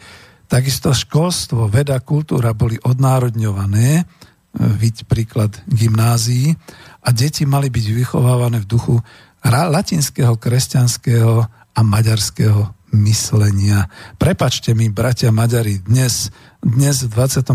storočí ťaháme spolu a toto je trošku z našej bolavej histórie, ale bolo to tak pre nás, takto sme to mali. Ľud hrdlačil na poliach a v manufaktúrach počas Rakúsko-Horskej monarchie. Vtedy tu boli tiež zahraniční investori, keď sa to tak zoberie, pretože investovali do garbiarstva, v koželužniach, do železiarní, do v podstate takýchto dokonca dopravy, myslím, že Ľudovič Túr použil v takomto svojom jednom prejave tú slávnu vetu vpred e, cesta naspäť nemožná, teraz to pletiem, ale proste v tomto spôsobe s tým, že tam argumentoval tým technickým pokrokom, že jednoducho železnice a plavba paroloďov sa nedá zastaviť. No ale popri tom bolo veľa ťažkej práce a málo platu aj vtedy za čas Rakúsko-Uharskej monarchie. Okrem toho bola vojna. Pred 100 rokmi, rok 1917. Nespomenieme si, ale takto to bolo. Chlapi a mladí muži boli odvádzaní ako kanonenfutter, čiže naozaj e, zbraň, e, teda ako krmivo pre kanóny na prvé línie frontov do Talianska, do Ruska. Padali do zajatia, boli zabíjani a zraňovaní. Ženy nemali žiadne verejné práva Veď to bolo ešte len tak nedávno, len pred 100 rokmi, len 3-4 generácie dozadu. Sem tam ešte žije nejaká tá storočná alebo 105-ročná babka, ktorá by to mohla potvrdiť. Mm, no, už neviem. Veľmi rýchle zabúdame aj ako vznikala republika, republika Československá, ako to bolo až do roku 1938 ako potom po mnichovskej zrade západných mocností, to bolo s protektorátom Čechy a Morava a s podriadením si e, slovenského štátu, ktorému naozaj hrdelne hrozilo rozpustenie medzi fašistické hortiovské Maďarsko a medzi ľudácké, myslím, že pilsudského Polsko, ak sa nemýlim. Áno, boli sme porobení. A aj keď sme mali vlastný štát, slovenský štát, stále sme e, boli v područí a žiaľ Bohu, nestáli sme na tej správnej strane. Ako to bolo počas Slovenského národného povstania, po vojne, ako to bolo v ľudovej demokracii a ako to bolo so socializmom. Veľmi, veľmi rýchlo zabúdame. Sú to iba dve, tri pokolenia dozadu naši pradetkovia, detkovia, otcovia, ktorí sú už v hroboch, bohužiaľ, a my zabúdame. Naozaj zabúdame neberieme si príklady, nerozmýšľame a potom sme skutočne, ja viem, toto vždy, keď som kedysi bol s Martinom Bavolárom, ten by povedal zmetelce. Skutočne občas. Naozaj je to tak. E, sú nám zosmiešňovaní naši predkovia. Je okiadzaná naša nedávna história. E, je to trochu, trochu dlhší proces e, po tom roku 1989, ako to bolo s Veľkomoravskou ríšou, ale ja som, mám taký pocit, že to, tá me, premena, nie len kvôli tomu, že premena režimu, ale to všetko, čo sa potom dialo, taký ten úpadok, rozpad Československa a dnes v podstate už aj problémy Slovenskej republiky skôr ako s kultúrnou a so spoločenskou, politickou nejakou vyspelosťou alebo úrovňou. To všetko mi naozaj pripomína paralelne ten proces rozpadu Veľkej Moravy nezmizneme v priebehu dvoch, piatich rokov, ale bojím sa, že v priebehu dvoch desaťročí sa nám to naozaj môže prihodiť. Zostáva nám iba optimizmus, optimizmus profesora histórie Martina Kučeru, že skutočne znova ožijú slovenské doliny detským plačom a znova sa na stráňach ozve zvuk kôz, pílenia dreva. Ale ja nechcem zostať iba pri tomto optimizme. Práve preto som túto reláciu takto orientoval a pripravil som sa na ňu, pretože chcel som aj v rámci e, tých relácií o ekonomickej demokracii upozorniť, že všetky, všetky alternatívne možnosti, ktoré sa vypracovávajú, na ktorých som sa napríklad aj ja podielal, pretože som sa nepodielal len na koncepte ekonomickej demokracie, ale aj vedomostnej spoločnosti, ktorú tak neskonale, neskutočne zhovadil a sprznil podpredseda vlády pre vedomostnú spoločnosť, alebo ako sa to v rámci Smeru sociálnej demokracii ten podpredseda vlády vtedy volal. E, to, to, to všetko v podstate je určitým spôsobom aktivita k tomu, aby sme si dávali pozor, aby sme sa vyťahli z tých situácií. No čo treba povedať, alebo ako ďalej? Ja si myslím, že ešte raz dám pesničku a potom už pôjdeme do záveru. Takže kam sme došli? Kto to ví?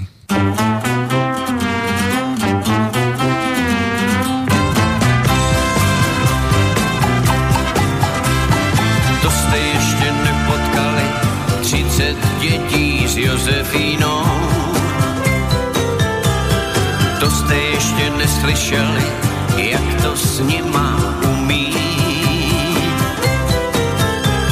Když jde s dětmi Josefína, ulice jen šumí. Učitelka Josefína vůbec nemá ústalí, nás dětmi letí na provázku pro odpověď na otázku. Kam jsme došli, kdo to ví, kdo pak z vás mi odpoví. Kam pak zima slunce schová, budeme si pamatovat, že ulice nese jméno podle jabka. Jabloňová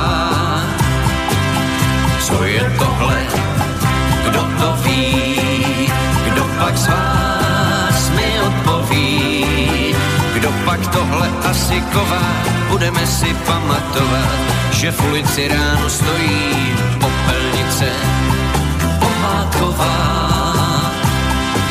A jdeme dál, a jdeme dál, a jdeme dál, a jdeme dál to jste ještě nepotkali, třicet dětí s Josefínou. Ještě neslyšeli, jak to s nima umí. Když jde s dětmi Josefína, ulice jen šumí. Učitelka Josefína vůbec nemá ústalí, nás dětmi letí na provázku pro odpověď na otázku. Kam jsme došli, pak z vás mi odpoví. Kam pak krtek hlavu schová, budeme si pamatovat, že ulice nese jméno podle krtka. Trávničková jdeme dál a jdeme dál a jdem hezky dál a jdeme dál. Kam jsme došli, kdo to ví, kdo pak z vás mi odpoví. Ten pán úspěch schoval, budeme si pamatovat, že ulice nese jméno podle něho. Náladová. A jdeme dál a jdeme dál, a jdeme dál, a jdem hezky dál, a jdeme bum, bum, bum, bum, bum, bum, bum, dál, bum, bum, bum, bum, bum, bum, bum, jdeme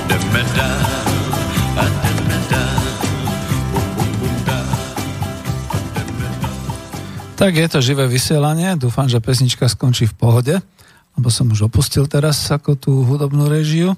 No a medzi tým, chvala Bohu, kľudne poviem, ďakujem vám, došli aj nejaké maily, dva konkrétne, takže skúsim na ne odpovedať. Uh, Juraj píše, má otázku, krásny deň prajem do štúdia, nemáte dojem, že história sa nám tu opakuje, však de jure aj de facto sme protektorát a uh, Rodoľubov a pán Slávov tu už prenasledujú ozaj ako za CK monarchie. No nie, ešte to nie je až také kruté. Faktom je, že tá tendencia sa veľmi blíži. E, verte mi, Juraj, že ja som mal dosť veľké obavy, keď som si pripravoval túto reláciu s Cyrilom a Metodom a zobral som si na pomoc e, skutočne historika, uznávaného historika Československej republiky, možno aj Československej socialistickej republiky, ale aj Slovenskej republiky, e, profesora Matúša Kučeru, ktorý nakoniec bol aj diplomatom, veľvyslancom, myslím, že v Chorvátsku alebo v niektorej z týchto krajín, že keď budem citovať z jeho diela a budú tu takéto určité úryvky, ktoré historicky treba povedať, lebo to je fakt, tak, tak akože No, ja už čo môžem byť prenasledovaný, no, tak ako budem mať lepšie sociálne zabezpečenie v prípade e, nejakého zadržania ako penzista v slobodnej vôli a republike, čiže ťažko je toto povedať, ale vrátim sa naspäť k tej vašej otázke a skúsim ju urýchliť. Ešte to tak ďaleko nie je. Sú len pokusy masmediálne, sú pokusy takých tých v úvodzovkách pionierikov novej doby. E, dokonca som sa už aj ja naučil tu na pôde slobodného vysielača nazývať ich, že sú to právdoláskári alebo slniečkári a to je to nebezpečie to je to nebezpečie, že keď potom naozaj dojde k tomu, že sa nám niečo nebude páčiť a že budeme mať určitý e, protest v hlase a určitú nespokojnosť v slove, potom sa to na nás obráti a povedia, vy ste takí a onakí. Je to naozaj tak, no tak čo s tým robiť? E, treba, aby čoraz viac ľudí precitlo, aby sa o tom hovorilo. A napríklad čak aj medzi sebou máme dosť e, rôznych kontroverzií a dosť diskusí. Viete veľmi dobre, že zároveň ako člen Slovenského zväzu protifašistických bojovníkov vysielam tu v Slobodnom vysielači a to sa nie každému môže páčiť. Zároveň viete, že tu v Slobodnom vysielači povedzme vysielajú aj e, ľudia z iných politických strán, ktorí nie sú presvedčení o tom, že e, Slovenské národné povstanie bolo v poriadku a povedzme naozaj boli tu predstavitelia e, Slovenského hnutia obrody. Ja som sa chcel pohádať, ale proste nevyšlo to, pretože naozaj tam bola určitá manipulácia, že Slovenské národné povstanie v žiadnom prípade nie je český puč a nebol to protištátny puč a podobné veci, pretože tu nejde o to, ako sa interpretuje e, história, tu ide o to, aby to bolo po faktoch. A po faktoch napríklad aj mne otvorili oči, aj v tom zväze protifašistických bojovníkov, keď sa hovorilo o tom, že vlastne áno, neboli to len komunisti, ktorí viedli Slovenské národné povstanie, boli tu rôzne obete, boli tu rôzne omily, bolo tu všeličo. Ale napríklad e, zapamätal som si a veľmi analyticky e, som sa potešil tomu rozboru a tej získanej vedomosti, že skutočne sme mali národohospodárov Zaďku a Karvaša, ktorí snažili sa, nedá sa povedať, že perfektne, ale podstatným spôsobom podporili ekonomický e, úspech Slovenského národného povstania na začiatku. Lebo naozaj zabezpečili zásobovanie, zabezpečili financie, zabezpečili všetky tieto veci. Ja som sa to ešte na škole neučil. Čiže to je ten posun v histórii, že potrebujeme diskutovať a povedzme nemáchať sa v minulosti a e, po, povedzme játriť si rány. Ja to chápem, že keď e, povedzme niekto je z takej rodiny, tak bude ubližený až do konca svojho života. Ja som z inej rodiny, tak aj ja budem ubližený do konca svojho života. Ale žijeme tu a máme momentálne spoločné ohrozenia, proti ktorým naozaj musíme vystupovať a niečo robiť. Stačí to takto na, na tú odpoveď? No je tu aj ďalšia otázka a už zase poprosím pre zmenu moc ďalšie neposielajte, lebo už by som asi nestihal odpovedať a chcem aj urobiť záver. A v tomto maili, ale anonymnom, e, píše niekto Zdravím, odporúčam pozrieť diskusiu pod príspevkom na Facebooku, kde mesto Spišská Nová Ves upozorňuje na vašu reláciu o predajni v meste. Niektorí ľudia si radi lži v by si radi žili v totalite s jedným médium a s jedným názorom.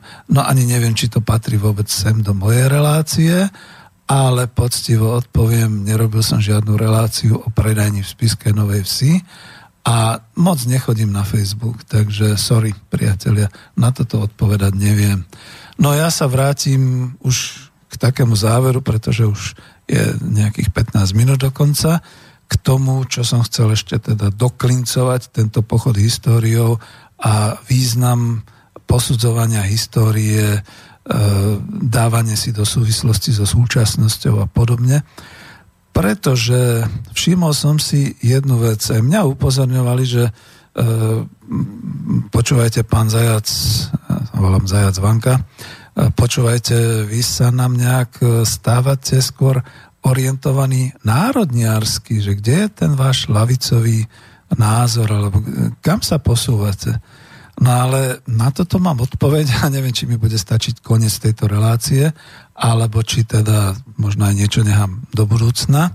Tak za prvé, skutočne analyticky teraz mám takú univerzitu 3. veku v úvodzovkách, študujem rôznych filozofov, profesorov, aj rôznych ľudí. A napríklad profesor Jan Keller ma veľmi ovplyvňuje a zaujal ma ako sociológ tým svojím analytickým výskumom, kde hľadá vlastne, že ktorá spoločenská masová skupina stráca svoje vlastníctvo stráca svoje hospodárstvo nadobudnuté a zdedené od 19. storočia.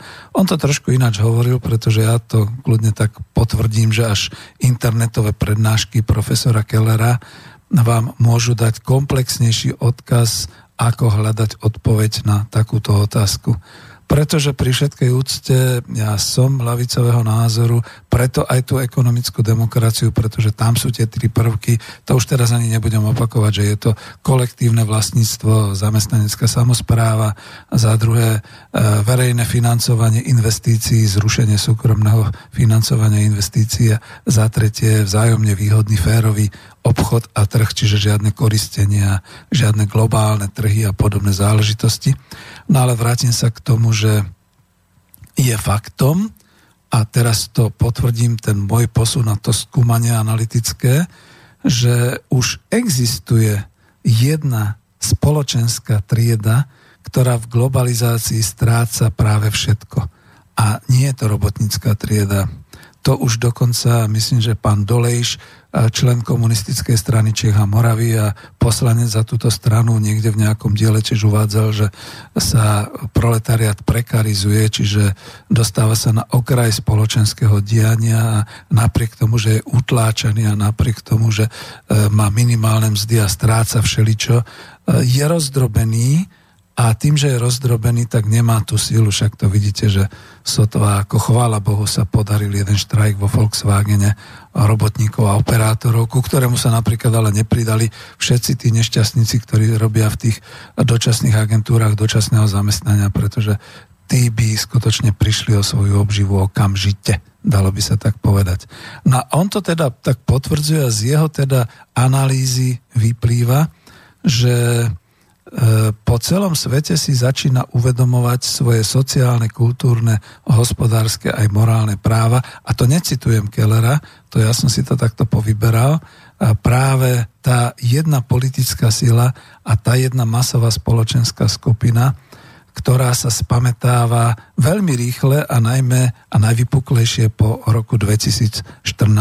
Ja si len musím pozrieť timing, aby som niečo neprešvihol a v tom timingu mám ešte asi 10 minút, tak skúsim aspoň niečo naznačiť.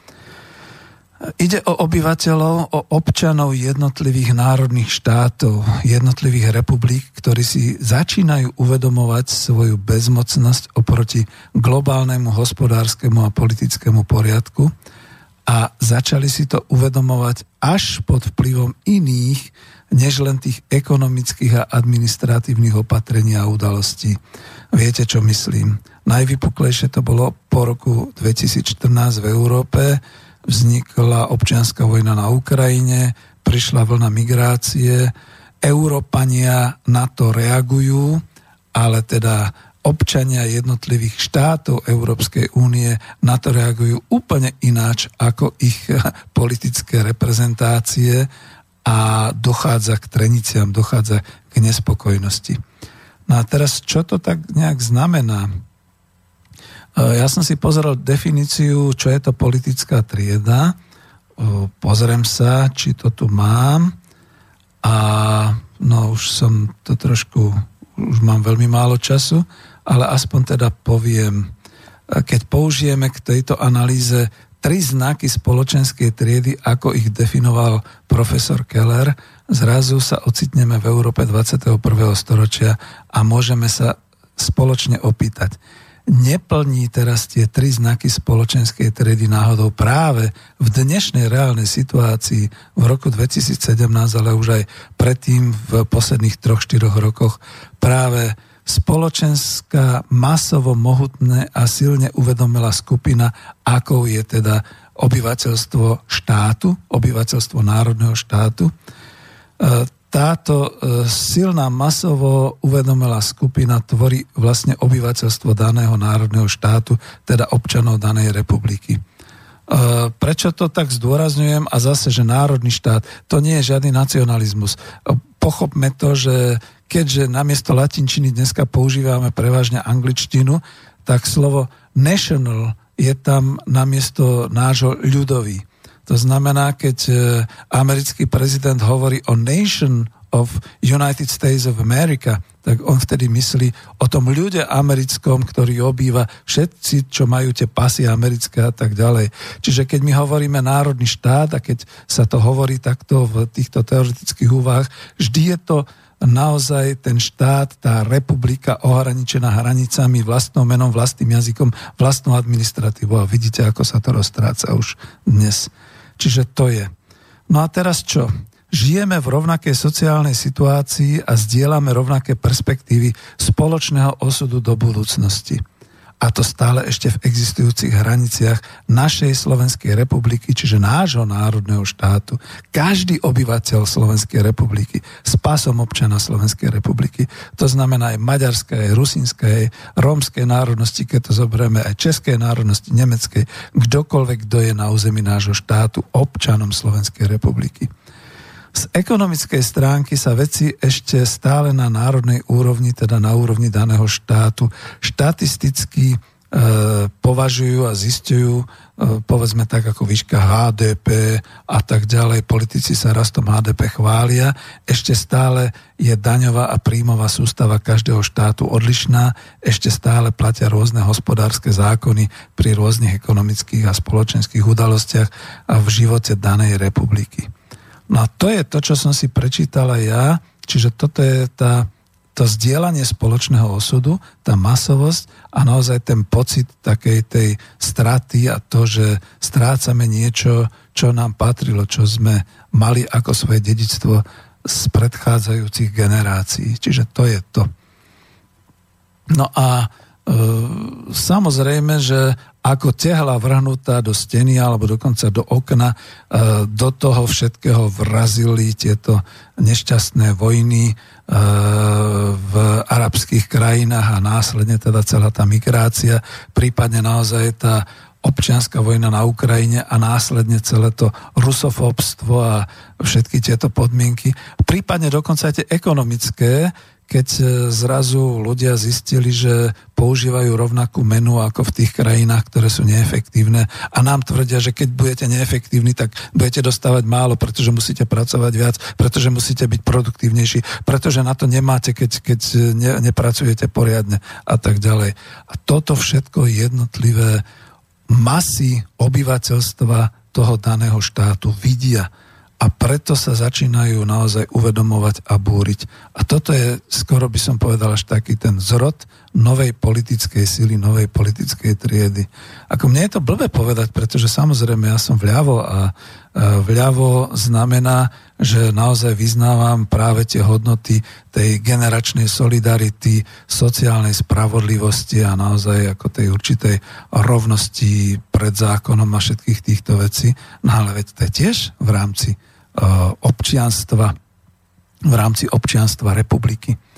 Dokonca e, teraz, keď bola aj tá pieseň Respublika, vec verejná, vec, e, to je strašné, že v podstate teraz sa začína objavovať v tých určitých oficiálnych masmediálnych kruhoch, prepačte, teraz sa začínajú objavovať také myšlienky, že to sú extrémisti, tí, ktorí hovoria o republike a tí, ktorí hovoria o takýchto veciach. Vážení, tak potom popierate Masarika, Štefánika, Beneša, popierate všetkých povojnových politikov. Pretože oni boli tí, ktorí sa hrdili tým, že máme republiku. Takže takto to je.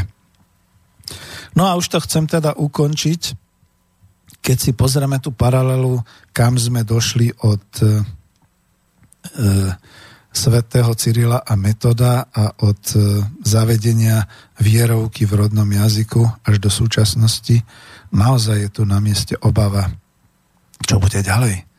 Čo bude ďalej? Budeme mať také takých reprezentantov politických a administratívnych, ktorí dokážu, nech by to bolo akokoľvek v ekonomickom svete, v technologickom svete Industrie 4, v, v ekonomickej integrácii, ale kultúrna a tá určitá identita ľudu v rámci tých hraníc národných, teda tej republiky, musí byť zachovaná.